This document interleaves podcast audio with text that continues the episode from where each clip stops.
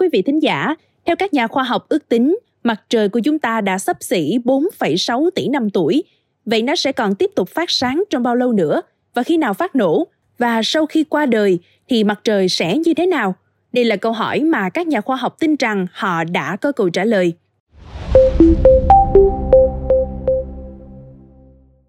Mặt trời là ngôi sao trung tâm của hệ mặt trời, chiếm gần như toàn bộ khối lượng của hệ này và tạo ra năng lượng bằng phản ứng hạt nhân trong lõi của nó. Mặt trời được hình thành từ một quá trình nhiệt hạch, trong đó nhiệt độ và áp suất cao tạo ra năng lượng mạnh mẽ để phản ứng tổng hợp hạt nhân, chuyển đổi hydro thành helium. Cuối cùng thì khí heli sẽ tích tụ trong lõi mặt trời, khiến phản ứng nhiệt hạch trở nên đậm đặc hơn và mặt trời nóng hơn. Theo trang tin Universe Today, mặt trời sẽ sáng hơn 1% sau mỗi 100 triệu năm. Khi khí hậu nóng lên, các đại dương sẽ bốc hơi và bầu khí quyển của chúng ta sẽ bị loại bỏ, khiến trái đất trông giống như sao kim hơn, nơi bầu không khí bị carbon dioxide độc hại bóp nghẹt do hiệu ứng nhà kính quá mức. Trong một nghiên cứu năm 2008, các nhà khoa học KB Scotter và Robert Cannon Smith viết Mặt trời nóng lên sẽ làm các đại dương trên trái đất bốc hơi, sau đó bức xạ mặt trời sẽ thổi bay hydro khỏi nước, trái đất sẽ không còn đại dương và cuối cùng sẽ tan chảy. Trang web của NASA viết, khi mặt trời bắt đầu chết, nó sẽ giãn nở ra thành một ngôi sao đỏ khổng lồ, đến mức nó sẽ nhấn chìm sao thủy và sao kim, và có thể là cả trái đất nữa. Điều này sẽ xảy ra trong khoảng 5 tỷ năm nữa. Nhà vật lý thiên văn Paul Sutter viết cho trang khoa học space.com nếu bầu khí quyển căn phòng của mặt trời chạm đến thế giới của chúng ta, trái đất sẽ tan biến trong vòng chưa đầy một ngày. Nhưng ngay cả khi quá trình giãn nở của mặt trời dừng lại trong thời gian ngắn thì nó cũng sẽ không tốt cho trái đất.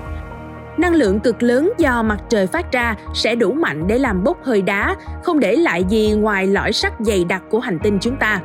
Năng lượng mặt trời trong không gian không phụ thuộc vào các yếu tố như ngày và đêm, mây che khuất hay thời tiết trên trái đất nên nó luôn có sẵn.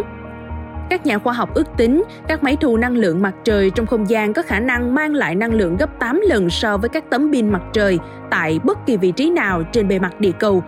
Dự án điện mặt trời trong không gian SSPP của Viện Công nghệ California, Contech ngày 3 tháng 1 năm 2023 đã phóng hệ thống thử nghiệm thu phát điện mặt trời trong không gian SSBD-1 nặng 50 kg đặt trên tàu vũ trụ Momentus Vigoride và được tên lửa của hãng SpaceX phóng vào quỹ đạo thấp. Hệ thống SSBD-1 được thiết kế để kiểm tra ba mô đun nhỏ là Doge, ABA và Maple. Trong đó, mô đun Doge kiểm tra thiết kế và cơ cấu triển khai cấu trúc gập siêu nhẹ. Mô đun ABA kiểm tra hàng loạt thiết kế pin quang năng khác nhau để xem loại nào hiệu quả nhất trong không gian. Quan trọng nhất là mô đun Maple, Microwave Array for Power Transfer Low Orbit Experiment – đây là thí nghiệm truyền điện qua vi sóng ở quỹ đạo thấp, giúp kiểm nghiệm công nghệ truyền điện không dây về trạm nhận tín hiệu trên mặt đất. Maple đã chứng minh được khả năng truyền được năng lượng không dây trong không gian. Nó gửi năng lượng từ một máy phát đến hai dãy máy thu riêng biệt, nơi năng lượng được chuyển thành điện năng. Sau đó, Maple truyền năng lượng lên hệ thống tiếp nhận điện trên mái nhà của phòng thí nghiệm kỹ thuật Gordon và Baltimore, nằm trong khuôn viên Viện Coltech ở thành phố Pasadena. Maple đã chứng minh khả năng hoạt động trong môi trường khắc nghiệt của không gian khi chịu sự dao động lớn về nhiệt độ và tiếp xúc với bức xạ mặt trời. Theo kế hoạch, sau các thử nghiệm, ở hệ thống SSBB hoàn thành cuối cùng sẽ bao gồm một chòm vệ tinh mô đun thu thập ánh sáng mặt trời, biến nó thành điện năng và biến năng lượng này thành vi sóng, sau đó được chiếu trở lại trái đất, nơi cần năng lượng. Điều này có thể giúp đem điện đến các khu vực vốn có cơ sở hạ tầng năng lượng yếu kém, Ông Hachimiri nhấn mạnh, chúng tôi hy vọng rằng việc truyền năng lượng không dây sẽ dân chủ hóa việc tiếp cận năng lượng, không cần cơ sở hạ tầng truyền tải năng lượng trên mặt đất để nhận được năng lượng này. Điều đó có nghĩa là chúng ta có thể gửi năng lượng đến các vùng sâu, vùng xa và các khu vực bị tàn phá bởi chiến tranh hoặc thiên tai. Quý vị nghĩ sao về những thông tin trên? Hãy để lại ý kiến của mình bằng cách bình luận bên dưới. Cảm ơn quý thính giả đã lắng nghe số podcast này. Đừng quên theo dõi để tiếp tục đồng hành cùng với podcast Báo Tuổi Trẻ trong những số phát sóng lần sau. Còn bây giờ, xin chào và hẹn gặp lại. thank you